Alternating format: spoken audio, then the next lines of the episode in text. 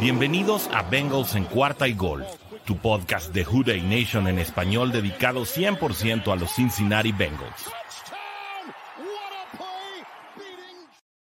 Hola, ¿cómo están? Houday Nation en español, amigos de Bengals en Cuarta y Gol, donde los Bengals no terminan y nosotros tampoco. Muchas gracias por acompañarnos esta tarde de martes. Mi nombre es Orson G y estamos aquí muy felices, a pesar de todo, para platicar de lo acontecido el domingo pasado en Packer Stadium. Y como saben, no estoy solo. Aquí siempre hay compañía de lujo y hoy contamos con la siempre honrosa presencia de dos regios que vienen con todo el agua, ¿no? Así que presentamos primero las damas, a Pierinelli Parada. ¿Cómo estás? Hola, muy bien, bien contenta de estar aquí, muy contenta a pesar de todo, muy contenta yo también. Al único, al inigualable, al indomable, el mismísimo Rodrigo Guerrero. Warrior, ¿cómo estás?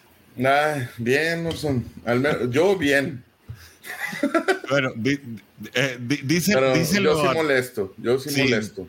Eso te iba a decir, ¿estás bien? Díselo a tu tono de voz, porque no te oigo muy bien, pero bueno, tenemos, sí, mucho que platicar hoy, porque como lo dice el título del programa de hoy, pues la primera derrota de los bengalíes, creo que no la esperábamos tan temprano, no la esperábamos de esta manera, no la esperábamos con este rival, y creo que todos teníamos planteado un escenario muy distinto para nuestro resto de domingo después del partido.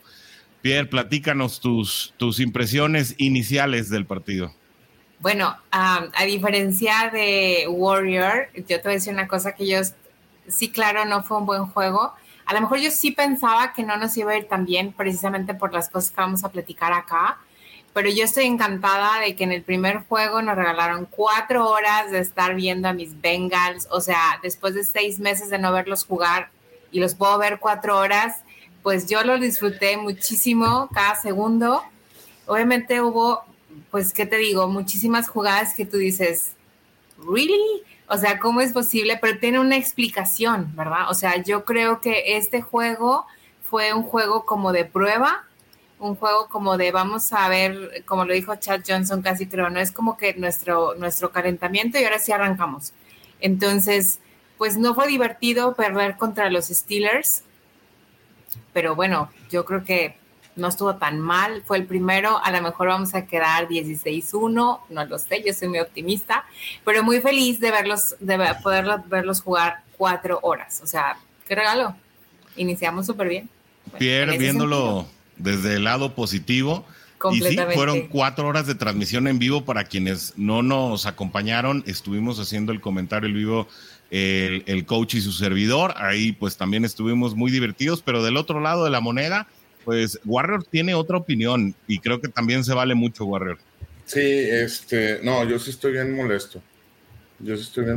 Porque no puede ser que esta línea ofensiva de la que tanto le invertiste te permita 7 sacks. ¿Por qué? ¿Por qué no los pusiste a jugar en pretemporada? ¿Por qué no los metiste? ¿Por qué no los pusiste a jugar juntos? Sobre todo el último juego, mételos. Eso es lo que pasa cuando... no que tengamos campeonitos, porque al final de cuentas no fuimos campeones. Eso está peor todavía. Pero permitiste que el equipo no se conjugara en pretemporada. ¿Y qué es lo que pasa? Oye, Joe Burrow, hasta la semana 5 de la temporada pasada, tuvo 2 intercepciones. Y ahora tiene 4. ¿Qué está pasando? ¿Por qué? ¿Por eso que tú dijiste? No, por eso, pero porque no lo hiciste. O sea, se supone que Frank Pollard pide que le traigan la línea ofensiva, ¿no? Gastaste una lanota para traerte a Ted Karras, para traerte a Kappa y traerte a la Collins. ¿Cómo se llama? El experimento de Volson no funciona. ¿Qué vamos a hacer? Se viene una semana 2. ¿Qué vamos a hacer? Está bien, traemos un flanecito con Dallas, ¿verdad? Con eso de que ya no está Dak Prescott, pero de todas maneras no podemos ser resultadistas. por el próximo juego, ¿no? A ver, Warrior, tocas varios puntos, todos ellos válidos, y yo creo que mucha gente de la Juday Nation va a estar de acuerdo contigo, a lo mejor en unos, a lo mejor en otros, a lo mejor en todos. Yo creo que hay que ir yéndonos parte por parte, ¿no? Antes de entrar un poquito al resumen del juego, traemos estadísticas, traemos noticias, obviamente, pero creo yo, desde un punto de vista que en lo único que coincido contigo es que Bengals tal vez se confía y precisamente no mueve a ningún titular en la pretemporada, todo lo deja a los entrenamientos y bueno, los entrenamientos no tienen la misma dosis de intensidad que un juego de temporada regular, y más cuando el juego de temporada regular se trata de los Steelers, y más cuando los Steelers pues representan una de las defensivas más atemorizantes de toda la liga. Uh-huh. Prácticamente, si ya eran una defensiva bastante consolidada el año pasado, ahora con las llegadas de Miles Jack, con bueno, obviamente la conjunción de Highsmith, obviamente la presencia de T.J. Watt, Cameron Heyward, Minkah Fitzpatrick, o sea, estamos hablando de jugadores de calibre de primer nivel en una defensiva que además ya tiene tiempo jugando juntos y que sí jugó en la pretemporada. Entonces, creo que el pecado en este momento es de Zach Taylor, de haber dejado prácticamente descansando a todos sus jugadores. En ese punto yo coincido contigo, no sé qué opine Pierre. O sea, yo por eso lo dije al inicio, ¿no? O sea, tiene una razón de ser el por qué se jugó tan mal este juego. Además de que los Steelers nos dieron una masterclass de lo que es la defensiva. O sea, la verdad es que fue buenísima su defensiva. Fue, comparada con el juego de Bengals, fue así como que, bueno, nos están haciendo trizas así, pero mal, ¿no? Y nos dieron unas clases realmente. Entonces, creo que era algo, a lo mejor no previsible, pero era como que muy posible que pasara precisamente porque nunca jugaron juntos en pretemporada. Entonces es algo que se están acomodando. Tuvieron 3 juegos de pretemporada para acomodarse. No los capitalizó Zach Taylor, yo creo. Y bueno, aquí está el resultado tremendísimo, tristísimo de haber... Pero realmente, o sea, no perdimos tan... En números, ¿no? No perdimos tan mal. Incluso se pudo haber ganado. O sea, además se supone que pudimos haber ganado por ese touchdown que no marcaron, ¿no? O sea, y que ya todo el mundo dijo que sí fue y que sí fue. Por la patada o por el gol de campo. Sí, claro, no. La patada no. O sea, no vamos a meter a McPherson aquí, o sea. A los equipos especiales. De McPherson no me hablen. No, sí, bueno, los equipos especiales no también juegan. También son seres humanos. Por supuesto, pero bueno, tenemos cosas positivas del juego, como los récords que se rompieron, ¿verdad? O sea, eso fue bueno, fue espectacular también, o sea, 59 yardas, estuvo genial. Pero sí, o sea, y no se perdió tan mal, el problema es que jugaron terriblemente mal. Para mí sí se pierde de lo peor posible. ¿Sí? ¿Por qué? Porque no puede ser que no pudiste capitalizar un juego que lo tuviste ganado en 3 ocasiones. Lo tenías para ganarlo en 3 ocasiones y no lo pudiste capitalizar con el equipo que traes, con McPherson, con Chase, con Joe Mixon, que no pudo penetrar, con Joe Burrow, que le estuvieron interceptando a diestra y siniestra. No pudiste capitalizar con ese equipo que llegó al Super Bowl, de lo que nos jactábamos contra un Kansas City, contra la defensiva de Tennessee. Y ahora esta temporada no lo pudiste hacer en el primer juego contra un Steelers que no trae ofensiva. No trae un gran quarterback. Todo esto fue gracias a la defensiva. La defensiva gracias a que no entrenaste tu línea ofensiva. 17 de los 23 puntos derivados de turnovers, es decir, de entregas de balón de los Bengals. No 17 pudieron, de los 23. Realmente no te pudieron acarrear...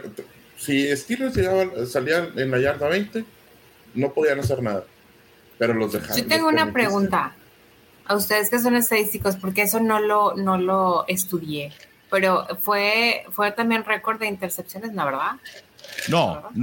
Ah, bueno. Digo, ha habido peores épocas. Mucho, ¿no? Afortunadamente ha habido peores épocas. También, bueno, obviamente todo el mundo tiene derecho a un mal día. Joe Burrow también tiene derecho a un mal día. Es muy improbable que veamos estos días con muchísima frecuencia, ¿no? Sin embargo, bueno, pues creo que se da en el peor momento, en las peores circunstancias, y pues sobre todo ante una afición que esperaba un resultado muy, muy diferente. Sin embargo, mi pregunta para los dos, y ahora empiezo con Warrior, es: ¿prepara Steelers mejor el juego? Parece que Bengals salió a hacer lo suyo y nunca preparó un plan de juego en función del rival. Esa impresión me dejó a mí, por lo menos. Ah, claro, definitivamente, digo, y no es alabando a Steelers, obviamente, pero no, definitivamente ellos se prepararon ante la ofensiva. ¿Por qué? Porque a pesar de que Joe Mixon corre el promedio de yardas que debería haber corrido contra Steelers, pues no pudiste penetrar cuando estuviste en zona roja. O sea, no pudiste hacer nada ahí. ¿Qué es lo que pasa? Por ejemplo, con Chase también estuvo perdiendo mucho balón, mucho rebote en las manos. Hubieron 2 o 3 ocasiones que la bola le toca a Chase en la mano. Sí. Y ya era o anotación, o eran 25 yardas o algo así. No, entonces, ¿no te refieres a Mike Thomas? Porque Chase, desde mi punto de vista, estaba Chase, más preciso. Yo, la verdad es que ya vi el juego 2 ocasiones, en una de ellas con poca concentración, porque hay que decir todo lo que está pasando en ese momento, pero yo sentí más flojo a Thomas. No, en Thomas fue la de anotación y que Joe Burrow se molesta, pero a Chase fueron varios también. Nada más que, otra vez, es que como tenemos el romanticismo con los jugadores, pues por eso no vamos a decir nada malo de ellos. Distorsión selectiva, ¿no? Ajá, exactamente. Por eso yo, ahorita, eso es lo que yo digo. A final de cuentas, tus armas fuertes fueron Hayden Hurst, porque ese vato sí agarraba la bola y sí llegaba. Tyler Boyd y T. Higgins, pero T. Higgins pues sale con lesión. Sale con la conmoción. Sí. Y pues no pudo seguir en el partido. Si T. Higgins siguiera en el partido, pues créeme que esa válvula de escape con Tee Higgins hubiera sido genial, claro, ¿verdad? Pierre por un momento pensó que hasta nos estaban robando la señal, ¿no? Eso pues es un indicativo de lo bien que preparó el juego Steelers. Pierre, no sé cuál sea tu impresión, y ahorita después de tu intervención les doy una estadística bien interesante que, bueno, también habla de la preparación del juego, y nos vamos con los comentarios del público. Claro, yo creo que Steelers hizo su tarea, definitivamente, porque al final de la historia Bengals alardeó mucho del equipo de línea ofensiva que traía. Entonces, a fuerza tenía que hacer su tarea. Bengals no lo hizo, y no estoy segura que no lo haya hecho por confiado, sino como que a lo mejor simplemente pensó que iba a poder con el equipo, ¿no? Y y se equivocó al echar el volado, porque la defensiva de Steelers es buenísima. Y yo creo que esto es una forma en que sentaron al equipo. O sea, yo creo que alguien dijo que ahí Joe Burrow se quedó en el locker room viendo al infinito y más allá. Nada. Yo creo que pensando, o sea, ahora sí que vete a tu esquina y piensa lo que acabas de hacer. O sea, yo creo que pensando esa parte, a lo mejor un poco de arrogancia de parte de Bengals, de pensar que podían facilito. Y se les olvida que todos los equipos contra quienes vamos a jugar van a estudiar perfectamente al equipo, porque hemos presumido que tenemos una línea ofensiva de miedo. Entonces, todo el mundo nos va a estudiar, todo el mundo va a tratar de darnos hasta como por donde se pueda. Steelers lo hizo muy bien. Bengals no creo que haya hecho tan bien su tarea al prepararse, definitivamente. Y como dice, si yo lo puse, o sea... Es que de eso se trata, o sea... De eso se trata. Si no te preparaste, entonces, ¿qué haces dirigiendo un equipo de NFL? Así y lo que dices siempre tú, Warrior, ¿no? El rival no está manco. Sí, el rival no está manco. O sea, no vamos contra personas que no van a atrapar la bola, ¿verdad? Que van a atrapar la bola con los pies o algo, ¿no? Sí. Oye, ya revisando mi comentario, digo, a ver si no nos cae con Apred luego, ¿no? Pero no es un comentario peyorativo, nos referimos a que, bueno, pues el rival también opera, sí, no. El rival también tiene jugadores profesionales y, bueno, en el papel pueden lucir más poderosos uno o el otro equipo, pero la verdad se demuestra en el terreno de juego, claro. Y la verdad es que Steelers hizo mejor las cosas, tristemente. Mira. Creo que Bengals pecó de pensar que podía ganar el juego desde el vestidor. Perdón, Warrior, adelante. Pero, por ejemplo, digo, no sé si llegaron a ver el juego de anoche de Broncos contra Seattle. Un caso similar, ¿no? Lo mismo. yo veo exactamente lo mismo donde Seattle se prepara para un Russell Wilson en Denver. Exactamente lo mismo. Acá Denver pecó de, traemos a Russell Wilson. Y lo mismo nosotros. Traemos nueva línea ofensiva. Uh-huh. Y no es así. Y la plétora de estrellas, ¿no? Que Broncos, la verdad, es uno de los equipos mejor armados de la liga, hay que reconocerlo, obviamente, no como tal vez se armaron los Chargers o incluso los Osos, ¿eh? No hay que perder de vista a los Osos porque recogiendo una pieza usada de por acá, recogiendo una pieza nueva de por acá, encargando por ahí por Alibaba y que ya le llegó tarde, pero así, armó su robot, ¿eh? Sí. Pero bueno, vámonos con los comentarios del público, que hoy desde antes de que iniciara el programa ya teníamos comentarios, así que bueno, saludos para Alberto, que siempre está aquí pendiente, Jude, y dice, hay que pensar en el próximo partido definitivo, ya es tema estar pensando en el partido contra Dallas. Saludos amigos, Jueza, Warrior y Orson, saludos, mi querido Tulio, hasta Irapuato, Guanajuato, Jude. Dice Tulio también que pues le dolió el resultado, sí, la verdad es que a todos nos dolió, a todos. Sin embargo, de aquí para arriba, dice Tulio, y estamos de acuerdo, ¿no? Bueno, pues esperemos que así sea, porque Warrior trae regaño para todos. Y dice el Cap Steve Rogers desde Torreón, Coahuila, saludos para ti también. Abrazo al panel de Rodrigo Santana, un abrazo para ti también, mi querido Rodrigo, qué bueno que andas por acá, qué milagrazo. El Cap Bengalorian nos dice, le quedó muy alta la línea a Burrow, ¿no les parece? No sé si es un tema de la altura, la verdad no creo, pero si quieres lo comentamos ahorita más adelantito. Dice Rodrigo, coincido y no con Warrior, efectivamente fue una actuación desastrosa de Burrow y la línea ofensiva, pero en descargo suyo apenas fue su primer juego juntos, aún si hubiesen jugado en pretemporada, que no jugaron, con el novato Volson, enfrentarlo a Heyward, esa también fue una novatada cruel. Y Burrow regresando de esa apendicitis que fue más grave de lo esperado. Él mismo mencionó en conferencia que no se sentía aún al 100. Así que bueno, pues son atenuantes, pero que creo no quitan lo que dice Warrior, ¿no? Ahorita te doy derecho de réplica, Warrior, aguántame. Déjame nomás acabar con los comentarios de toda la Juday Nation, que son un chorro. Perdón, la culpa total es de Zach Taylor. Qué curioso, no reta jugadas. Bueno, también ese es otro tema que tenemos que hablar. Decisiones, una que dijimos en la transmisión también, esa patada que se pudo haber hecho en el último cuarto. Sí. Perdón, también muy problemática. Dice, sorpresivamente falla el pateador dos veces. Bueno, ni tan sorpresivo. Ahorita te decimos qué pasó ahí. Carlos Chacón manda saludos. También Eric Edmond, saludos desde Panamá. Saludos también para ti, Eric. Creo que es la primera vez que nos dicen que nos escuchan fuera de México. Un abrazo para ti. Qué padre. Hasta al mismísimo Panamá. Y ayúdame, Warrior, con este comentario, por favor.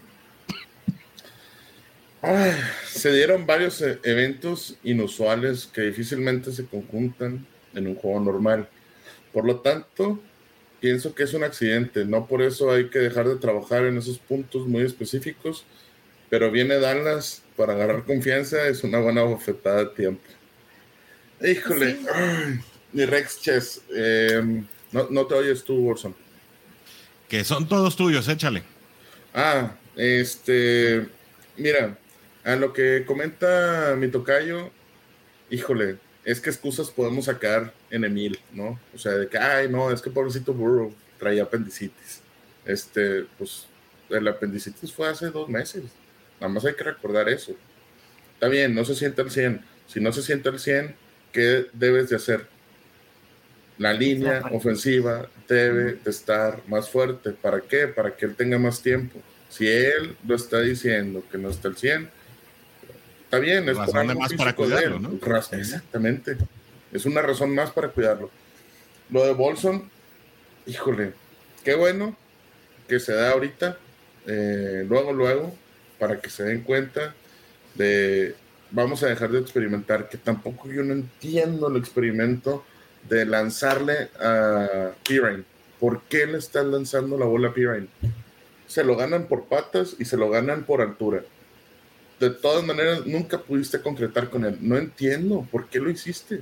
Ahí mencionaba el coach en la transmisión, Warrior, que cuando ven que la cobertura es hombre-hombre, Normalmente te vas con corredor porque te lo llevas por piernas. Sin embargo, desgraciadamente, como tú bien lo apuntas, pues Perrine no se llevó por piernas absolutamente nadie, porque la cobertura era de un backer, pero pues resulta que el backer nunca se dio en la cobertura, ¿no? Entonces, pues básicamente esa fue la justificación que dio el coach, a quien le mandamos un fuerte abrazo.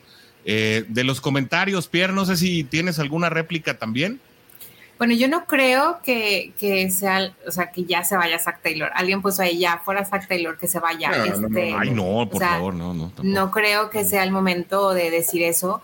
Creo, así como dice Warrior, ¿no? O sea, justificaciones hay muchas, pero yo no creería que son justificaciones. Yo realmente creería que son factos. O sea, eso llevaron a que el juego fuera como es.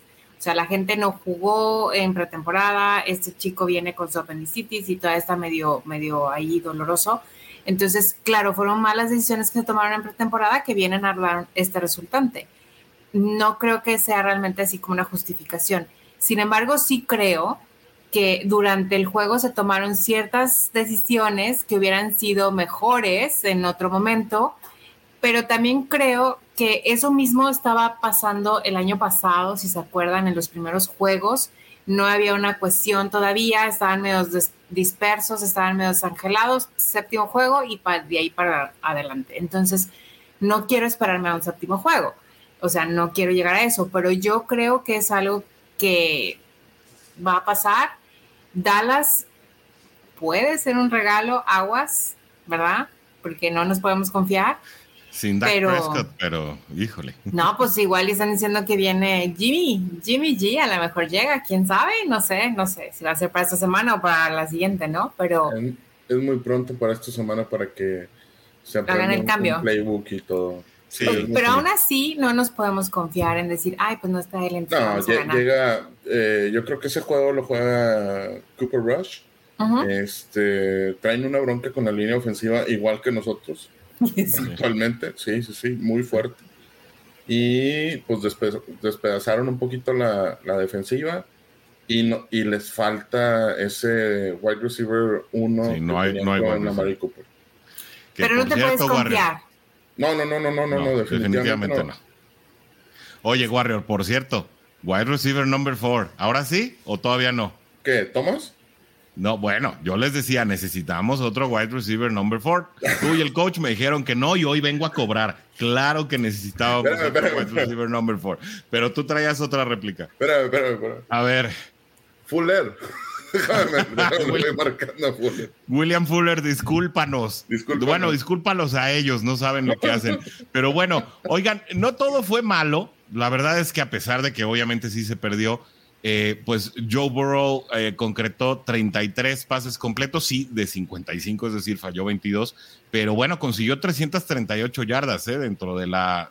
o sea, todavía pensando en las 4 intercepciones, pues llegar a 338 yardas, no cualquier quarterback en la liga lo hace, especialmente en la semana 1, 2 pases de anotación. Ja'Marr Chase, lo que yo te decía, Warrior, 129 yardas, 10 recepciones, se une a un exclusivo club en donde pues están figuras como Chad Johnson, AJ Green y estos grandes receptores históricos de Bengals que consiguen 10 recepciones y más de 100 yardas en el home opener o en el season opener. Joe Mixon se lleva 145 yardas de scrimmage porque fue una de las armas aéreas también que saliendo del backfield fue más acudida por Joe Burrow. Mike Hilton tuvo 8 tackles y fue lo más destacado a la defensiva. A pesar de que la defensiva lució bien, algo bien interesante que hay que mencionar es que no hubo sacks y no hubo turnovers por parte de la defensiva. Sí, lo sofocó. Hubo muchos 3 y fuera a los que obligó la defensiva de Bengals, pero no logró llevarse el balón y dejar en una buena posición a la ofensiva de Cincinnati, que el dato curioso que les quería compartir, 16 de las 18 ocasiones en que Joe Burrow salió del snap pegado al centro, fueron carreras. Y creo que eso lo tenía muy bien leído Pittsburgh, sobre todo en aquella jugada en la que T.J. Watt casi degüella a Joe Mixon y le llega directamente sin oposición, que Volson no alcanzó a hacer el señuelo. Así que bueno, a pesar de todo, con esos altibajos y con esos agridulces, pues las estadísticas no fueron tan desastrosas. 10 recepciones de 16 targets. Aguas. Te fuiste a buscar, ¿verdad? Claro. Sí, no, es que yo recuerdo cómo le botaba la bola a Ja'Marr Chase, o sea, y sí, Thomas fueron 5 targets y nada más una recepción también. Exactamente. Sí. Pero vaya, se tiene que decir, no podemos, no quiero pintarles las cosas bonitas así con florecitas, no todo es color de rosa, hoy se pierde, vaya, este domingo se perdió. Es un partido difícil porque te debiste haber preparado. Es un partido que cuenta mucho porque es divisional. Entonces, para poder llegar a ser o por poder pasar y ganar la división, pues tienes que ganar este tipo de partidos para empezar. Es muy importante. Es un partido, o más bien, era un partido muy importante. Espero que venga un balde de agua fría para que se despabilen y ya se pongan a jalar como se debe. Sí, necesita hacer un ubicatex, ¿no? Sí. Adelante, Pierre, ¿cómo vieron a la defensiva? Bueno, la verdad es que yo creo que eso fue lo que nos ayudó más, porque hizo, o sea, si no, yo creo que sí hubiera llegado mucho más Steelers y nos hubiera ganado por más puntos. Creo que nuestra defensiva, igual que el año pasado, sigue siendo nuestro punto fuerte, nuestra forma en defendernos y de no perder dramáticamente con números exageradamente feos. Entonces, creo que la defensiva sigue siendo nuestro fuerte y eso es de agradecer, ¿no? Creo que ellos sí se prepararon un poco más que en general. Entonces, creo que esa parte del coacheo en defensa estuvo bien y nos hizo, pues, un favor, ¿no? Definitivamente. Warrior, pues buena actuación de la defensiva, pero no lograron turnovers. Creo que no, me la debe el coach. Un fumble recuperado. Creo que la historia hubiera cambiado mucho, ¿no? Sí, creo que en esa jugada sobre todo, y hay una jugada de Henderson donde le trata de quitar la bola a Trubisky, pero no se da. Sí era importante el turnover ahí. En cualquier situación del partido, creo que hubiera generado perdido un levantamiento de ánimo en el equipo para poder seguir atacando, ¿no? Un brote de confianza. Un cambio de momentum, ¿no? Sí. Entrar en el momentum. Y pues digo, nada más ahí para dejar los stats de mi queridísimo Jesse Bates, pues tuvo una asistencia y una tacleada. Absolutamente nada. Sí, Jesse Bates y bueno, y Minkah Fitzpatrick, por el contrario, 2 intercepciones. No digo, si empezamos a hablar de tomar distancias. Bueno, dentro de las noticias que incidieron en este partido, Tee Higgins sale en el segundo cuarto en una jugada en la que recibió 3 golpes en la cabeza inmediatos. Si analizan las repeticiones, un golpe de contacto, es un golpe con el suelo y después es un golpe de un codo que también termina ahí cayendo de rebote. Y bueno, tiene que salir, parece, la noticia está ahí en judainationlab.com para que también entren al sitio de noticias más completo de los Cincinnati Bengals en español, judainationlab.com, donde van a encontrar toda la información acerca de tus Cincinnati Bengals completamente en español, igual que aquí. Pues parece que va avanzando bien, no es seguro todavía que vaya a regresar para el partido de la semana 2, pero Zach Taylor mencionó a medios de comunicación que las pláticas hasta ahora, las conversaciones con el staff son positivas. Clark Harris, y este es el factor precisamente determinante en la situación de Evan McPherson, se va a la lista de reserva por lesión y por lo tanto los Bengals traen a Cal Adomaitis, este jugador de Pittsburgh, de la Universidad de Pittsburgh, no de los Pittsburgh Steelers, que llegó por la vía de la agencia libre del draft, es un novato, pues es promovido del practice squad, ya se le había traído, compitió por el puesto, sin embargo perdió aún por la veteranía, creo yo, con Clark Harris. Bueno, pues resulta que Clark Harris, el titular, el long snapper titular, es decir, este que centra el balón al pateador, tanto para los puntos extras como para los field goals, se lesionó el bíceps y no pudo entrar, por tanto el ala cerrado, Mitch Wilcox, fue quien estuvo haciendo los centros y eso metió en muchos problemas a los equipos especiales que, bueno, pues provocaron algunos cambios en los bloqueos. Drew Sample se vio en la necesidad de salir por el lado izquierdo en el extremo, provocando un error en la cobertura, dejando a Minkah Fitzpatrick pasar y bloquear prácticamente sin oposición el último punto extra de Evan McPherson, y el centro alto también de Mitch Wilcox termina por digamos que desincronizar el field goal que falla Evan McPherson también, pues a una distancia muy manejable para él, dado sí. que tanto la tardanza como el posicionamiento por parte de Kevin Huber pues no pudieron ser al tiempo y al ritmo que estaban acostumbrados. Por eso el tema de lo que platicábamos de los equipos especiales, no es sospechoso que haya pasado esto de las dos batallas falladas al final, sino que pues es una serie de eventos desafortunados.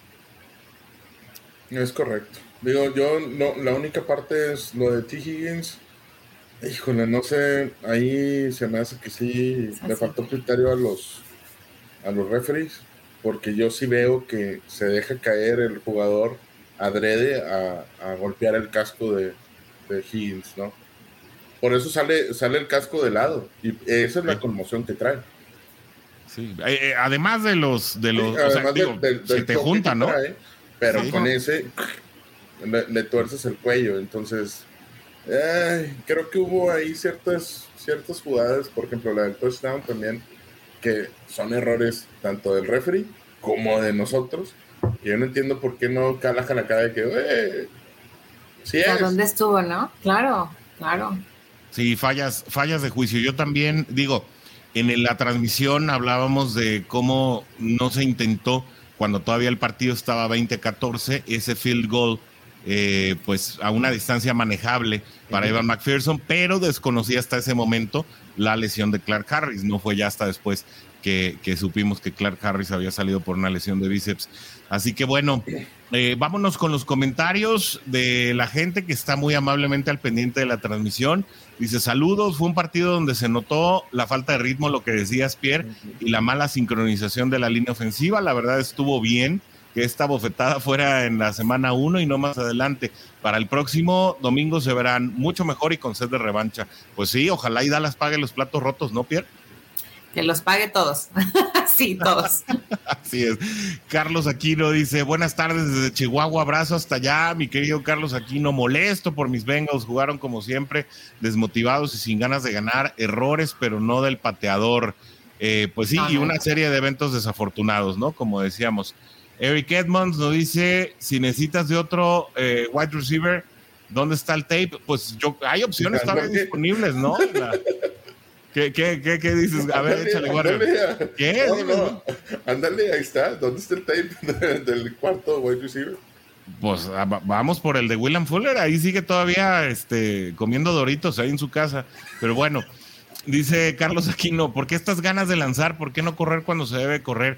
Pues bueno, yo vi que cuando ya se había establecido el juego terrestre, insistieron demasiado, ya de repente Mixon ya no lograba esos avances porque... Uno, tenían descifrado esa situación. Cuando Burrow salía detrás del centro, iba a ser jugada por tierra, y esas jugadas por fuera del tackle nunca pudieron pasar, obviamente por la presencia de T.J. Watt y Cameron Heyward, que bueno, pues son unas bardas ahí en esa sección, ¿no? ¿Querías contestar algo, Warrior? No, pues sí, pero... bueno, T.J. Watt está fuera toda la temporada, o son de 8 a 10 semanas? Muy probable. Es muy probable. Es que el pectoral, no sé si se acuerdan cuando William Jackson, tercero fue novato de primera ronda, fue esa misma lesión de pectoral la que lo mantuvo pues marginado. Sí, durante se desgarra el músculo del del importantísimo en obviamente en pero en los movimientos. Exacto, claro. En el movimiento del fútbol americano. A Marco Anaya nos dice saludos a todos desde Metepec, Estado de México. Uy, Marco, qué bueno que andas por acá. Muchos comentarios hoy, qué bárbaro, porque pues ya es que... tenemos invitado estrella ya en la sala de espera, ya lo vi, y ahorita ya vamos a pasar a nuestra última sección de la tarde. Dice, acuérdense de la palabra Red Dot, que Baltimore la inició con el propósito de parar a Burrow. Steelers se armaron para frenarnos, Baltimore también, Cleveland son fuertes. Insisto, Zach lo sabe y se durmió en sus laureles, solo con esos linieros y no preparados. Pues el factor del exceso de confianza, ¿no? Que decíamos. No, bueno, yo lo leo como, y se durmió en sus laureles solo con esos dineros, y pues pasó eso, ¿no? O sea, como que él solo se durmió. Sí, claro. Teniendo esa línea ofensiva. Yo sí estoy molesto, realmente. Sí. Carlos Aquino está de acuerdo con el comentario de Adrián Macedo y dice, incluso con otro QB nos meten 40 puntos. Pues sí, tal vez sí. En una de esas Baker Mayfield no nos la perdona, ¿eh? No. Cuidado. No. Warrior, sabemos que los acereros siempre salen a lastimar, son muy sucios. La jugada de J.J. Watt sobre Burrow lo fue a lastimar.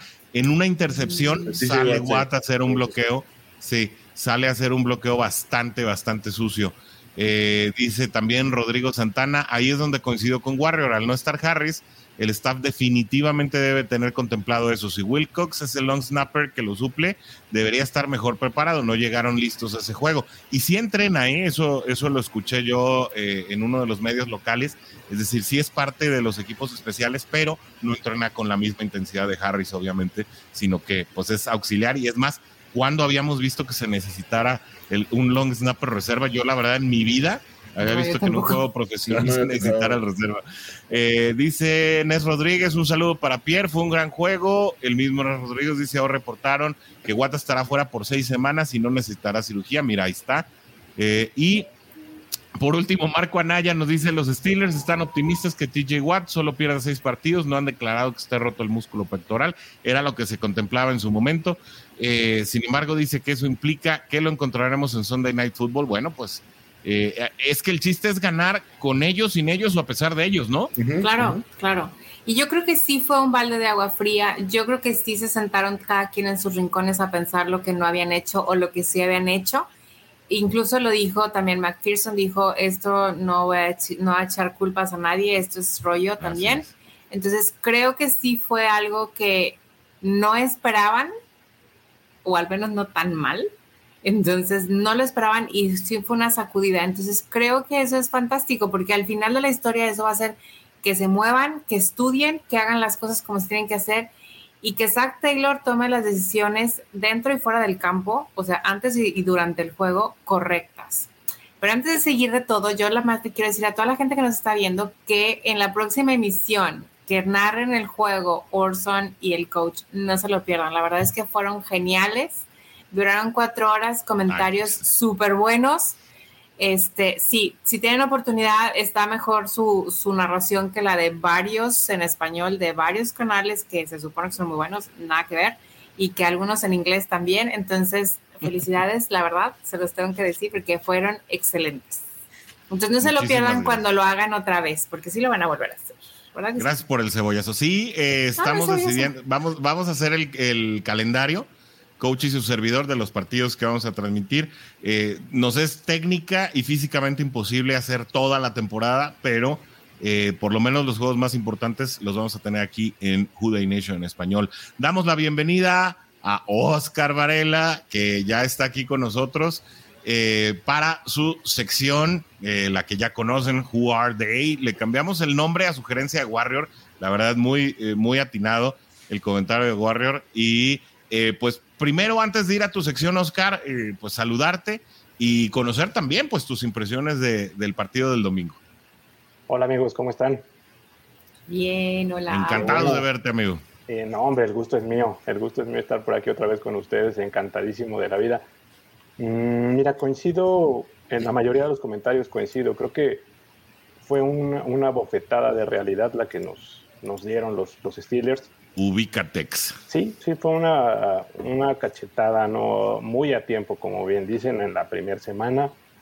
Qué importante puede llegar a ser un long snapper, ¿no? Algo que lo vemos tan automático, nos dimos cuenta de lo que puede implicar. Yo incluso creo que a lo mejor esa patada de la que hablamos, que no se intentó en el cuarto, quizá ya estaba lesionado Harris en ese momento y tal vez por eso tuvieron que ir por otra jugada. Así fue, Oscar. Entonces, desde ahí ya venía esa situación. Sí, también es difícil de imaginar que si se lesiona este jugador, no estés preparado con alguien como tal, ¿no? Que tengas tu plan B. o bien trabajado, ¿no? Porque Wilcox se notaba muy nervioso, finalmente sí. Fue lo que pasó, o sea, realmente el punto extra fue, como bien dices, una asignación mala en el bloqueo y se notó un poco lento el desarrollo de la jugada, entonces le dio tiempo a Fitzpatrick de entrar. Y en el gol de campo no le dio chance de acomodarlo a Hubbard, ¿no? Porque en la repetición lo notas, que no alcanza a girar el balón para que las cuerdas queden donde debe de ser.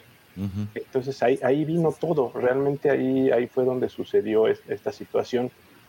Y yo nada más quisiera, por ejemplo, opinar en la parte, veo que mucha gente dice, ¿por qué no jugaron en la pretemporada los titulares? ¿Por qué no jugaron? ¿Por qué no los metió? Pero también les quiero preguntar qué hubiera pasado si se lesiona alguno de esos titulares en un juego de pretemporada. Yo creo que hubiera venido la crítica también a Taylor, pero ¿para qué los arriesga tan pronto? No sé, somos bipolares como afición finalmente, ¿no? De repente tenemos puntos de vista muy encontrados a veces.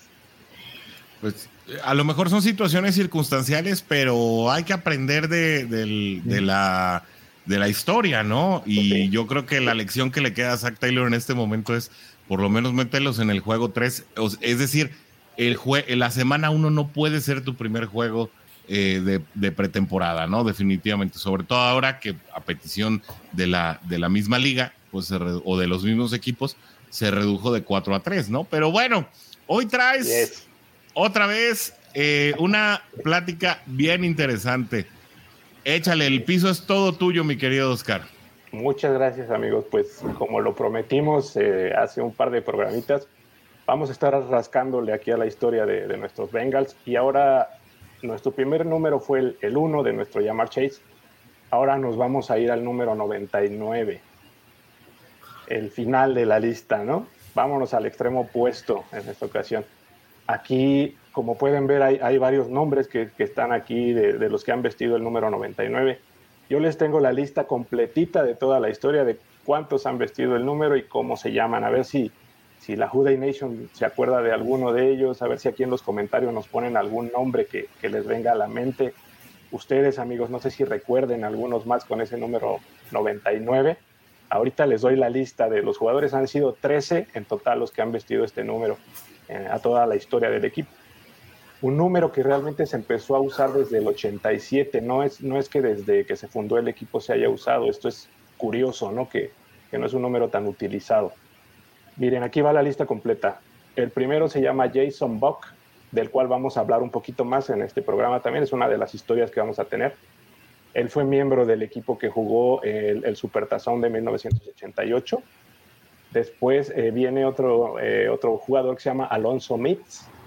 Después viene Dan Wilkinson, que está aquí en este gráfico, que también vamos a hablar un poquito más de su historia. Oliver Gibson es otro que lo vistió. Sean Smith es otro nombre de los que viene aquí en la lista. David Pollack, que es la tercera historia que vamos a tener el día de hoy. Después viene Jason Shirley, Tank Johnson, Manny Lawson también lo llegó a vestir. El gigante de Lituania, que aquí está, Margus Hunt, que creo que también es recordado por varios. Después vino un grandote también, del cual hablamos la semana pasada o hace 2 semanas, que es Andrew Billings, no sé si también lo recuerdan. Después llega Christian Covington y el último, el que actualmente lo tiene, es Tyler Shelvin, que muchos han dicho que nada más lo trajeron para que cargara a Joe Burrow, ¿no? Cuando ganó el campeonato de la AFC, ¿no? Porque hasta ahora creo que ha dejado un poco que desear este muchacho. Entonces esa es la lista completa de los 13 jugadores que han vestido el número 99. Vamos a empezar hablando de el grandote que está aquí, que se llama Dan Wilkinson. Su apodo es Big Daddy. No sé si lo recuerden por ahí también ustedes, amigos, en algún momento haber escuchado de él. Y primera selección, sí, claro. Primera selección, de hecho. Mande, Pierre.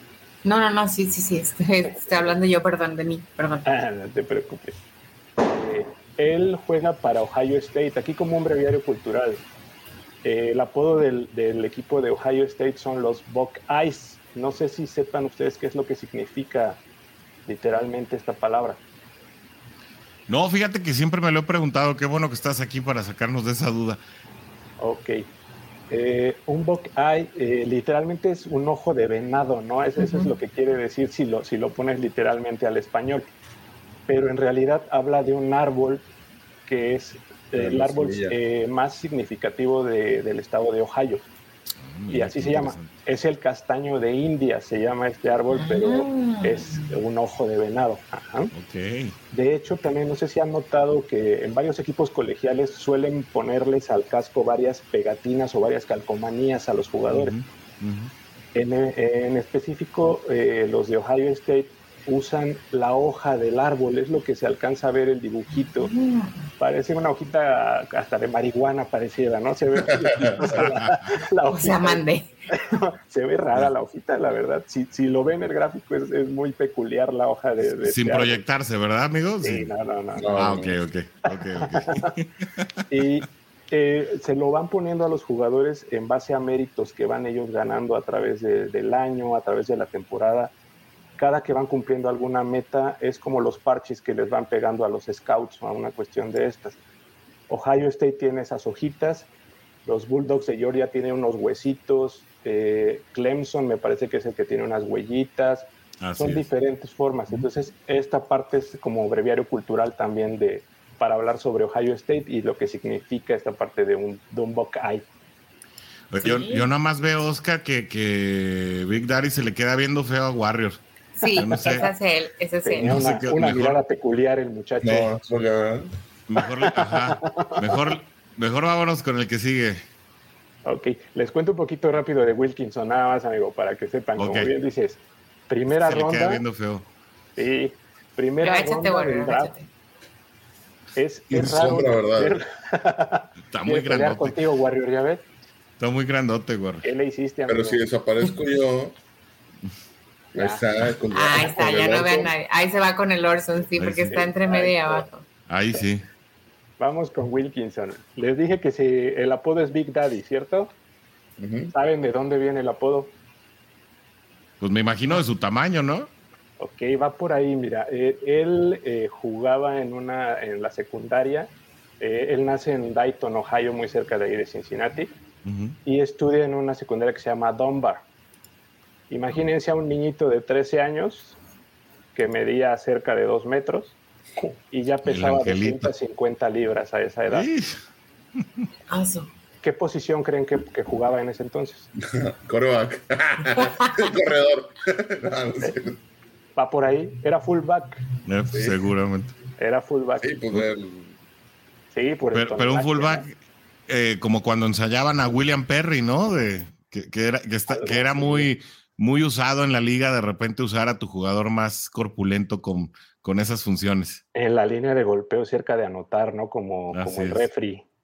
Sí, no, él, fíjate que ahí viene la parte de su entrenador, es el que lo convence, le dice, oye, vente a jugar a la línea, te va a quedar mejor. Y lo convence diciéndole que él era el Big Daddy de ese equipo. En ese entonces había un jugador en Cleveland que se llama Clark Harris, no sé si alguien lo recuerde. Era también un liniero bastante grande y le apodaban Big Daddy. Entonces el coach lo convence así, le dice, tú vas a ser nuestro Big Daddy, entonces cámbiate de posición. Él lo convencen y después platica que le dijo a su coach, la verdad sí me ha gustado el cambio, dice, me gusta caerles encima con todo mi peso a los jugadores. Entonces lo convencieron y ahí se quedó, ¿no? De liniero defensivo. Como bien platicábamos, es la primera ronda, la primera selección del draft en la primera ronda de nuestros Bengals en el 94. Y tiene muchísimos premios a nivel colegial. La verdad es que era un gran prospecto. Lo llegaron a comparar con Reggie White en algún momento. Fíjense de qué tamaño era la comparación, ¿no? Y si ves el tape o las jugadas de la película, a pesar de su tonelaje, era muy ágil. La verdad es que se nota cómo podía penetrar y llegarle a los quarterbacks. Era muy buen jugador. Lamentablemente, creo que fue demasiado el hype que provocó. Y dentro de Bengals nunca cumplió con las expectativas. Es el jugador de los que vamos a hablar. Es el que duró más tiempo en la NFL. Duró 13 temporadas jugando. Y sin embargo nunca cumplió las expectativas de lo que se esperaba, nunca dio realmente el ancho de lo que la gente deseaba. juega hasta el 97 con Bengals y luego le ponen algo que ya conocemos, amigo, le dieron su franchise tag. Uh-huh. Y así como Bates dijo, no, yo no quiero nada de eso, ¿no? Y se enojó bastante y fue cambiado a Washington. Cuando viene esta situación, incluso insulta a la ciudad de Cincinnati y llama a la gente racista y engreída. Entonces, sí fue una situación bastante fuerte en su momento. Se va a Washington, juega por ahí unas temporadas más, después se va a Detroit y termina su carrera con Miami. El dato más interesante, por ejemplo, que noté con él y que se me hizo padre compartirles, es que en el 94, en el juego final en casa, él decide cederle su lugar como titular a nuestro Trim Comrade para que juegue su último partido como local en Cincinnati. Ese fue un gran gesto que tuvo este muchachote que pues nunca cumplió las expectativas realmente, lamentablemente, lo que ha pasado con nuestras primeras rondas en algunas ocasiones, ¿no? Así es, un legendario Timmy Comrade. Y bueno, sí. ¿Qué otros datos nos traes? A ver, ¿de quién más traes en la chistera? La siguiente imagen, amigo, es del buen David Pollack, por ahí que nos habías puesto. Este muchacho es una historia de esas que te rompen el corazón, chavos, les advierto. Tráiganse los Kleenex. Bueno, mira, él nace en New Jersey, desde muy pequeño se dedica al fútbol americano, se dedica al básquetbol y a la lucha, y comienza a destacar como jugador. Él jugó con Georgia, y nuestro coach Marvin Lewis tenía un romance con los jugadores de Georgia. No sé si recuerden que en su era reclutó a muchísimos jugadores de esa universidad. Uh-huh. Entre ellos A.J. Green. AJ Green, estuvo Geno Atkins, obviamente, Robert Gathers, Odell Thurman, que también por ahí aparece. Muchos Bulldogs, sí. Muchísimos. Entonces, él llega a la liga y es linebacker, amigos. Es raro ver a un linebacker con el 99, ¿verdad? Sí. Uh-huh. Es extraño, ok. Él jugaba con el número 47 en la Universidad de Georgia y cuenta que cuando llega a Cincinnati, llega a su locker y ve el 99, ¿no? Y se queda así como que, ¿qué onda con esto, no? Platica con Marvin Lewis y Marvin Lewis le da la razón de por qué le da el número 99. No sé si recuerden que en algún momento Lewis entrenó a Steelers en una parte. Fue coordinador defensivo, tuvo un lazo por ahí con Steelers. Ah, yo recordaba con Ravens, pero no con Steelers. Con Ravens y hubo una pequeña época, me parece, con Steelers. No sé si recuerdan a un número 99 de Steelers, también grandote, así como del tipo de Harrison. Ah, no, Harrison era 92, sí. Sí, a uno más por ahí también, de esos grandotes, fuertes también, golpeadores, recios. Me estoy queriendo acordar, pero también estoy tratando de olvidar a los Steelers. Kiesel, no, va por ahí con el apellido, es parecido, con K también. No sé pues si échale. Oscar. Levon Kirkland. Ah, bueno, también otra pesadilla, sí, claro. Levon Kirkland era el 99, entonces él le dice, por eso te estoy dando este número, porque me recuerdas en tu forma de juego a Levon Kirkland, le dice, entonces quédate con ese número. Él decide pues quedarse ahí, comienza a jugar, únicamente interviene en la temporada del 2005. En ese mismo draft, él es la primera ronda, la segunda ronda es otro linebacker que se llama Odell Thurman y la tercera ronda se llama Chris Henry. Los tres jugadores tuvieron finales muy dramáticos en la liga, los tres. Algo raro, no sé, de esas coincidencias que tienen nuestros Bengals. Es lo que le pasa en su segunda temporada en el 2006.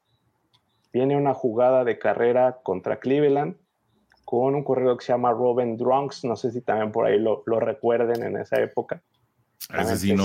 Él corre, él llega a querer taclearlo y baja la cabeza además.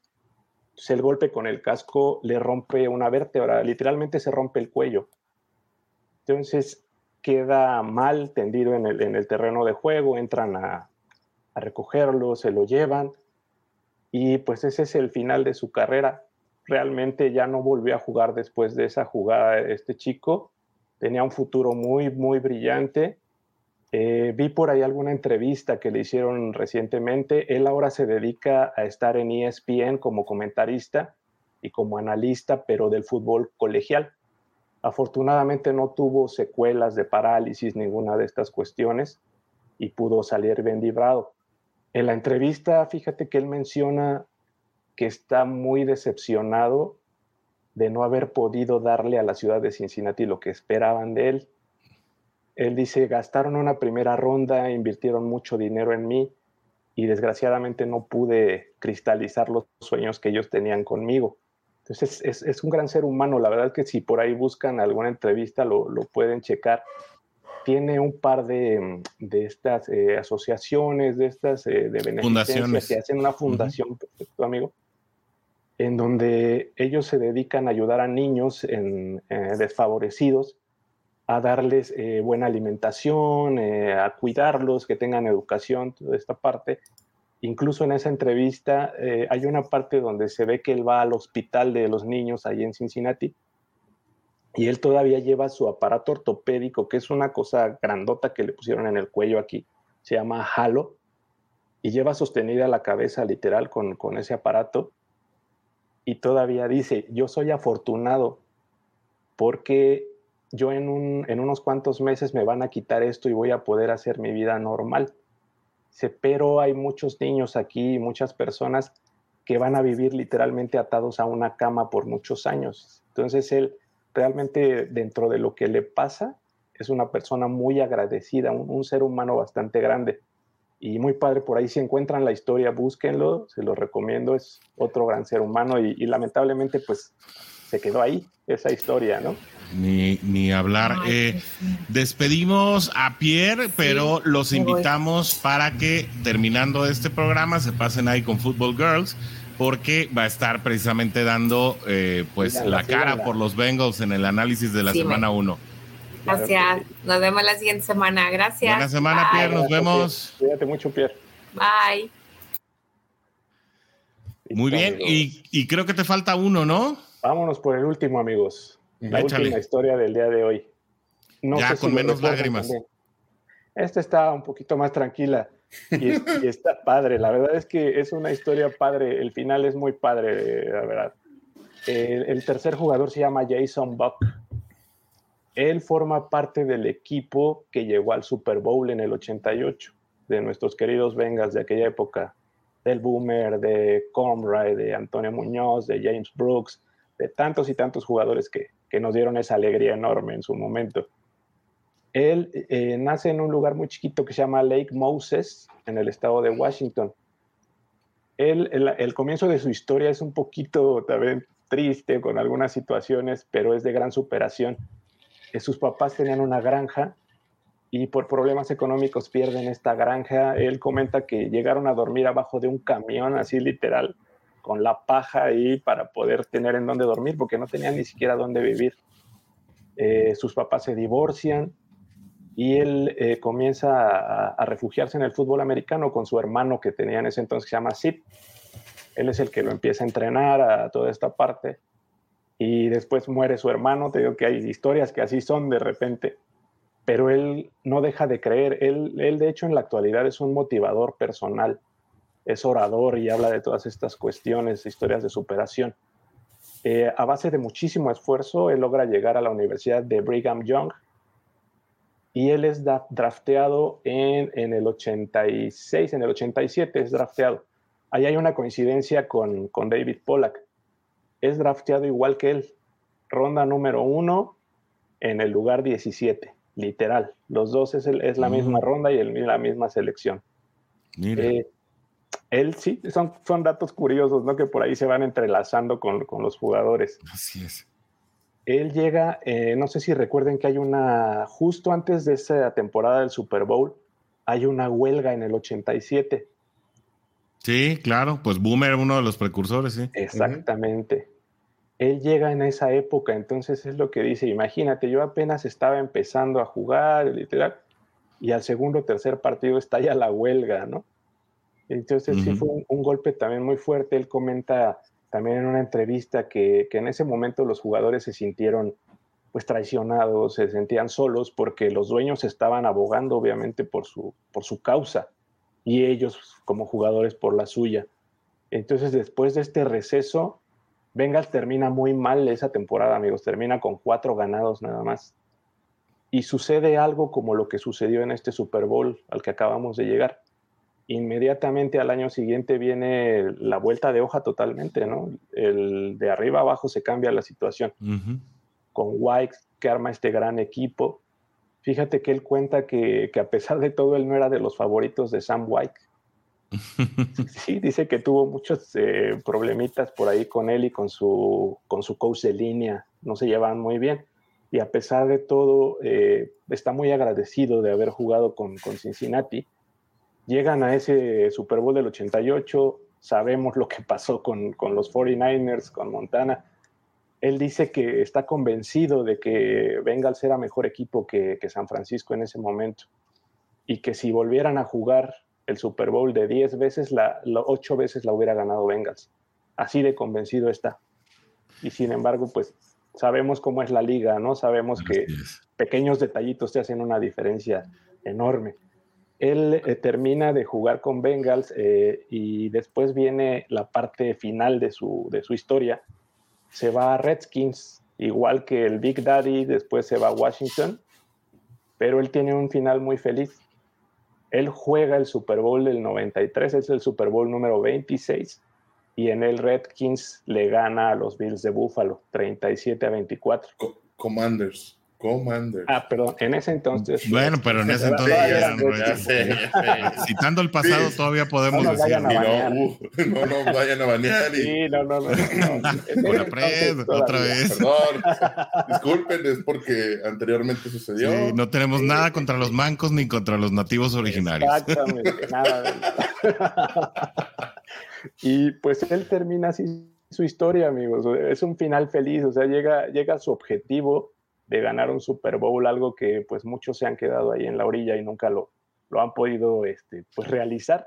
Después del fútbol americano, como les digo, se dedica a ser orador, motivacional y algunas otras cuestiones de este tipo. Incluso fue copropietario de... Ay, bueno, muchísimas gracias. Ay, estudio y más estudio, ¿eh? No se crean que todo es de memoria porque está muy canijo esto. Y después de eso, es copropietario de un equipo de la Arena Fútbol, de esa liga, no sé si también por ahí la recuerden, que en algún momento existió o existe, ya no recuerdo si existe todavía. El equipo se llama el Utah Blaze. Y pues así es como concluimos esta emisión de los Who Are They de esta semana, amigos. No sé. Oye, qué interesante. Muy bien, Oscar, pues muy nutrido, porque además traías mucho.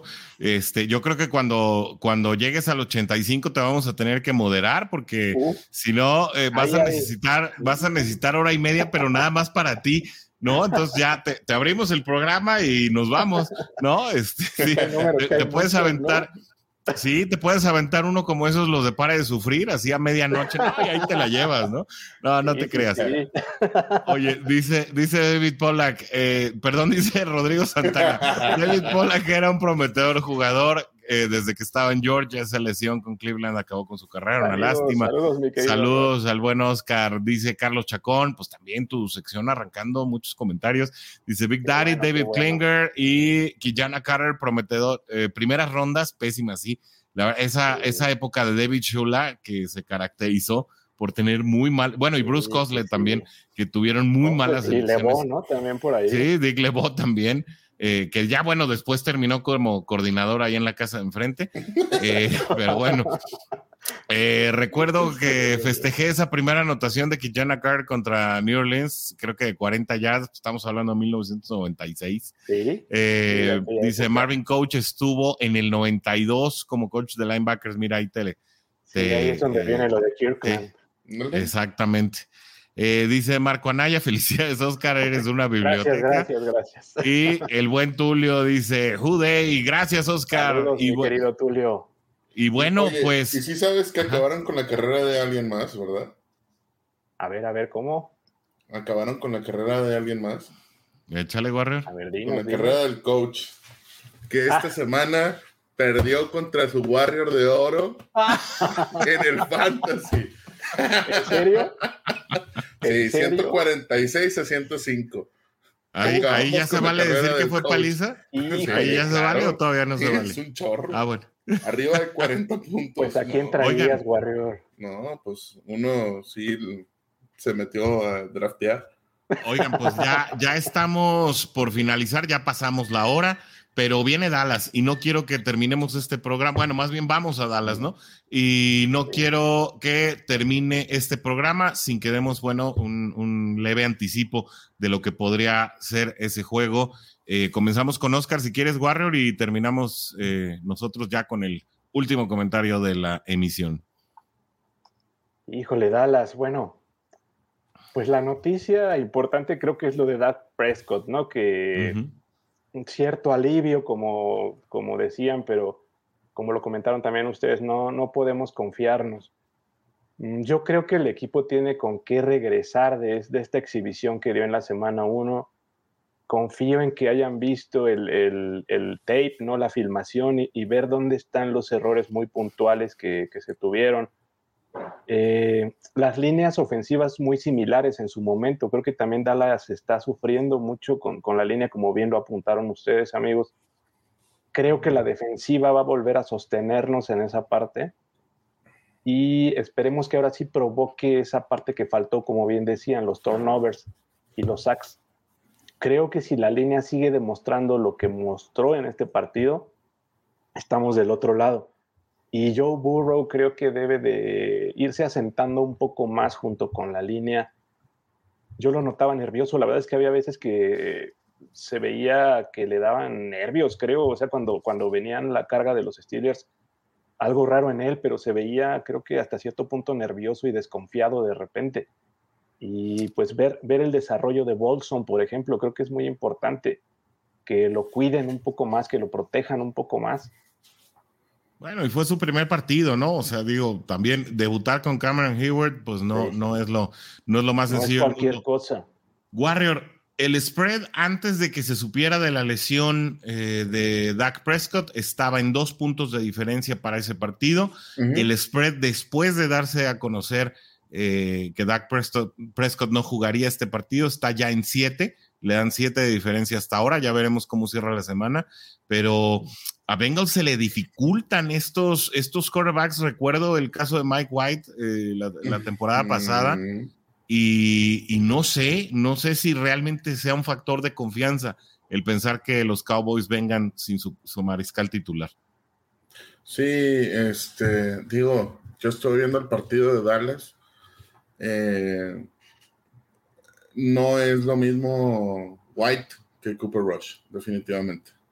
Pobrecito, pero muy desatinado para sus pases. Mike Gallup no pudo alcanzar esos pases, no pudo tampoco CeeDee Lamb con Pollard, con Tony Pollard no pudo concretar tampoco nada. O sea, yo sé que entra ya en el último cuarto, pero todo lo que trataron de hacer, nunca pudieron hacer nada. No compenetraron nada. Sin embargo, el año pasado, señores, ese mismo Cooper Rush le ganó a Minnesota y se convirtió prácticamente en el héroe del momento, obviamente a la ausencia de Dak Prescott. Y insisto, a Bengals le cuesta trabajo, se le indigesta salir como favorito. ¿Es Bengals un equipo más dado para ser underdog o no salir como favorito, Oscar? Creo que todavía está muy permeado en el ADN del equipo esa situación. Por más que se quiere dar vuelta a la cultura, sí creo que le incomoda en ocasiones esa posición de favorito a Bengals, ¿no? Todavía no ha terminado de cambiar esa situación. E incluso esa parte de jugar contra un quarterback novato, por así decirlo, que no tienes tan escauteado, se ha complicado históricamente. Yo recuerdo algún juego en playoff contra Tejanos y me parece que por ahí viene T.J. Yates o alguno de ellos y le gana a Bengals. Y era un quarterback prácticamente desconocido. Se le complicó, por ejemplo, ir con Jets el año pasado, ¿no? También de estos llamados juegos de trampa, ¿no? Que en teoría estás para ganarlo y puedes caer en un exceso de confianza. Entonces sí creo que que es esa parte se indigesta, como bien dice Orson. Esa parte de ser favorito de repente les cae un poquito pesado todavía a nuestros Bengals, ¿no? Tienen que aprender a jugar con esa parte, ¿no? Y incluso ganar partidos pues feos, como el que jugaron contra Pittsburgh. Los equipos grandes, incluso jugando feo o jugando mal, pues encuentran cómo ganarlo, ¿no? Y en este caso va a ser una prueba complicada ir a Dallas, ¿no? Siempre ha sido históricamente complicado ir a Dallas. Esperemos, yo confío en que van a salir con la victoria, pero creo que va a ser cerrado otra vez el partido. Si no me equivoco, contra Raiders íbamos de favoritos, si no me equivoco. Uh-huh. Sí, ¿verdad? Sí. Sí, con Raiders, sí. Yo no creo... es que yo ahí es donde estoy en contra. Hay que cambiar la mentalidad desde nosotros. O sea, si el equipo... Porque ellos no tienen por qué ver las líneas de ¿cómo se llama? De apuestas, no tienen por qué ver nada. Al final de cuentas es equipo A contra equipo B. Punto. Se acabó. Eso es lo que tienen que ver. Aunque seamos favoritos para la prensa, para las apuestas, para todo eso, eso no juega. Sí, las estadísticas a veces tampoco juegan, entonces, y nos hemos dado cuenta de eso. Porque para las estadísticas, este juego se debió haber ganado, y por mucho. Bueno, y como un dato curioso, señores, la última y única vez que los bengalíes de Cincinnati han ganado en Dallas fue en 1988, cuando nuestros felinos visitaron a los vaqueros y les propinaron un 38-24. Fue el 20 de noviembre de 1988. Desde entonces, Cincinnati no le gana a Dallas a domicilio. Y bueno, pues esa situación también... ya llovió. Pues hay que romper jetaturas. Sí. Creo yo que la línea ofensiva funcionará diferente en el siguiente partido. Decías, Warrior, y yo creo que con este tema terminamos la emisión de hoy, que el experimento de Cordell Volson debe terminar. Yo estoy en contra. Yo creo que el experimento de Cordell Volson todavía le queda mucho que escribir y que precisamente por la manera en que se desarrolló como colegial, es un jugador que suele aprender de sus errores y no los comete dos veces. Obviamente creo que la prueba va a ser mucho más fácil con una línea defensiva de Dallas que además estará diezmada, también la línea ofensiva estará diezmada, el centro será reserva, de manera que pues no anticipo un día de campo, no quiero que los Bengals vuelvan a pensar que pueden salir desde el vestidor. Sin embargo, pues creo que este partido del domingo será una oportunidad para poder romper esa jetatura de muchos años sin ganar en Dallas y también pues de nivelar por lo menos la marca al 1-1. Pronósticos, ahora sí, para el partido del domingo, Oscar. Uy, Dios. De esa no te salvas, esa es ya estamos en temporada regular y el programa sí se acaba. A ver, vámonos con un 24-17 favor Bengals. Mira, cubre el spread, Oscar, 7 puntos. Échale. No. El spread ahorita ya está en -8. ¿Ya está en 8? Ah, yo cuando lo vi estaba en 7. Y ahorita el over está en 43. Bueno, oye, pues para quienes nos vean, porque ya está programada la publicación desde hace rato, mañana en la mañana sale la publicación del spread, pues ni modo, va a salir en 7. No, está bien, como quiera. Digo, es algo que se tabula y que se va moviendo. Claro. En algunos lugares va a estar en 7, en algunos lugares va a estar en 8. Normal. Pero a ver, Warrior, anticípate. Híjole. No quiero decir nada. No, en serio. No. O sea, yo espero, y no es nada en contra de Joe Burrow, pero el que se haya quedado así viendo al infinito y que digan, oye, no, es que mira, sí le pudo. Pues no me demuestres a mí que te puede, que también la temporada pasada lo dije, ¿no? A mí no me demuestres que te puede, quedándote sentado viendo al infinito 4 horas, ¿verdad? Pues ponte a jalar y demuéstralo en el siguiente partido.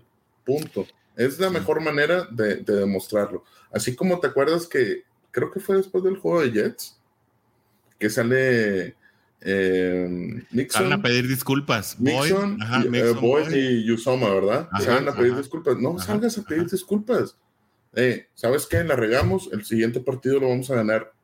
O sale y demuestra, ¿no? Uh-huh. Y que es cuando van contra Baltimore y ganan 41-10, ¿verdad? Uh-huh. Golpe de autoridad sobre la mesa. Uh-huh. Entonces, creo que eso es lo más importante. ¿Cómo salgas al siguiente partido? Ahorita, por eso a mí no me gustaría dar un pronóstico, porque lo tengo que dar, porque es que en la casa son puros vaqueros y me van a linchar. Saludos a la familia Guerrero, hasta allá, hasta Monterrey, Nuevo León. Monterrey. Qué bueno que ya está lloviendo, porque te va a llover, Guerrero. Yo siento que va a ser un partido con muchas anotaciones por parte de los Bengals y muy pocas anotaciones por parte de Dallas.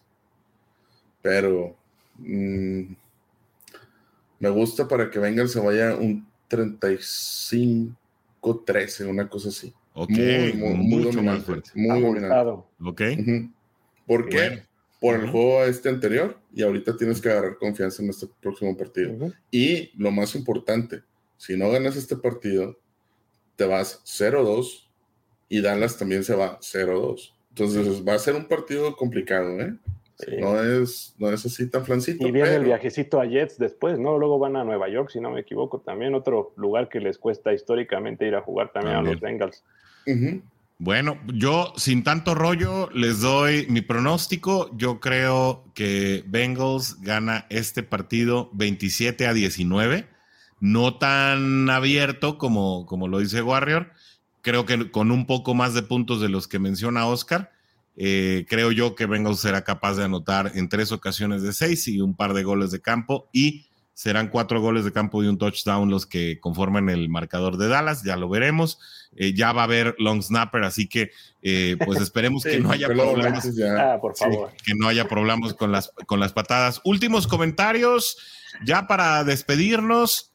Dice Eric Edmonds, muy buena la historia, gracias y bendiciones. Pues obviamente ese comentario va con dedicatoria para el buen Oscar. Dice Adrián Macedo, podemos contra Dallas, Jude, claro que sí, Jude y Adrián. Y dice Marco Anaya, en la temporada pasada los Bengals se enfrentaron a un quarterback suplente, Mike White, lo que ya hablábamos. Sabemos el resultado, el quarterback de Dallas será Cooper Rush. Cincinnati es favorito ahora, confío en un resultado positivo para nuestra causa, ojalá así sea. Dice Tulio también, y el Fantasy, la Quiniela y el Survival. Ahorita nos das un update, Warrior. No me dio chance, Oscar. No te creas. Dale. No, ahorita nos das un update. Aguanta. Bueno, échale y luego dale. No, dale y finalizamos con los últimos comentarios. Pues mira, dentro del Fantasy, gana. Es que Tulio gana el partido contra los Psycho Bengals. Sí, por eso quería Tulio. Sí, Jude y Shake también gana el partido contra Bengals Poniente, que es José Juan. El Bengalorian gana su partido contra Fabián. Y nuestro... Oye, ¿qué onda, Orson? Nada más yo tengo que sacar la casta aquí. León le gana el partido también a mi Orson. Ni siquiera pude puntos, seleccionar. Me fui en automático. Fui con él. Trae buen equipo, Orson agarró a Mr. Trubisky, a Claypool, a T.J. Watt. Oye, por cierto, un amigo que no voy a quemar, no voy a decir su nombre, sí me mandó un WhatsApp antes del partido, antes de empezar la transmisión, y me dice, él le va a los Steelers, y me dice, le aposté a tus Bengals, no quiero fallas. Saludos, Juan Pablo Altamirano. Ups, perdón. Córtalo, no, dijiste que no. No, pues al contrario, así nos llevamos. Pero adelante, Warrior, adelante. Oye, y en el Survivor, nada más déjame reviso porque no tenía listo el ¿O hacemos un post de update si quieres? Sí. ¿Me lo pasas y lo preparamos? Los paso para tenerlo el día de mañana, ¿no? Sí, y lo publicamos en imagen. ¿Cómo vamos? Sí. Perfecto. Dice Adrián Macedo, nos da su pronóstico, que es 27-17 favor Bengals. Perfecto. Dice el Cap Bengalorian, Dallas contra Cincy, puede ser, dice favor Bengals. Sí, ya extrañan hay que regresar con nuestra sección de no lo sé. Bengals Patso, o sea, Tulio nos dice 84% a favor de Bengals, él anticipa un 31-13, muy parecido por ahí a lo que comentaba Warrior, aunque Warrior más agresivo. Dice Rodolfo Reyes Mendoza, buenas noches, aquí con la frente en alto, ya pagué mis apuestas, esa es la otra parte triste, ¿verdad? Y los vaqueros van a pagar hasta los platos rotos, pues sí, que así sea. Dice Adrián Macedo, traen a Diggs y a Parsons, sí, Micah Parsons, muy buen defensivo, también traen a Didi Lamb ahí en la parte defensiva, no olvidar, además de Diggs, y bueno, Marco Anaya, 31-10 a favor de Bengals también, sí, es decir, hay confianza en la Juday Nation. Rodolfo Reyes dice, Rodrigo, y no más, difícil de digerir, pero le salió cara la victoria a los acereros. Pues sí, es que ni siquiera debieron haber ganado. Es más, ese partido lo debieron haber perdido los dos, la verdad, ¿no? Porque los dos hicieron todos los merecimientos para perder. O sea, debió haber sido un empate de esos que no saben a nada y que no sirven a nadie, ¿no? Bueno. Ahí te va. Yo siento ni los sueños de no. Con eso cerramos los comentarios, ya no hay más comentarios porque ese ya nos fulminó. Warrior, conclusiones. Bueno, un amigo hizo un comentario, dice, Bengals hizo todo lo imposible para perder ese partido. Sí, señor. Y Steelers hizo todo lo posible para tratar de permitir que Bengals ganara ese partido. O sea, los dos estaban mal perros. Y ni así lo lograron. Ninguno de los dos. Yo sinceramente veía el empate. Yo ya así no lo dijimos en la transmisión, que eso se iba a empate. Sí, era posible que el empate, pero... Ay, chihuahua. Pues con eso nos despedimos. Juday Nation, muchas gracias por soportarnos. 83, ya ahora 84 minutos de su día. Gracias a los que nos acompañaron de principio a fin. Antes de irnos, les pedimos, déjenos su like o un corazoncito. Todo menos la reacción ahí de me enoja porque no sé quién la dejó. A lo mejor era un fan de los Steelers y no le gustaron los comentarios. Pero ayúdenos con sus reacciones para que también los algoritmos nos pongan más arriba. Agradecemos por primera vez en la transmisión del domingo llegamos a 1,000 visitas a la transmisión, wow, tanto en las plataformas excelente de YouTube y Facebook conjuntas, así que muchas gracias por su confianza, obviamente estaremos transmitiendo más partidos, le mandamos un saludo al coach que estará en la próxima transmisión en vivo también, y pues si me lo permiten mis compañeros que están aquí en la pantalla, nos vamos a despedir pues de la manera en que acostumbramos a hacerlo, la manera en que nos gusta y como decían en uno de los comentarios, pues perdimos, pero nos vamos con la frente en alto, ¿no? Con nuestro tradicional grito de guerra, el que nos caracteriza, el que nos sabe y el que nos saca una sonrisa, nuestro único y tradicional ¡Juday! Gracias por acompañarnos en el programa de hoy. No olvides sintonizarnos el próximo martes a las 7 de la tarde.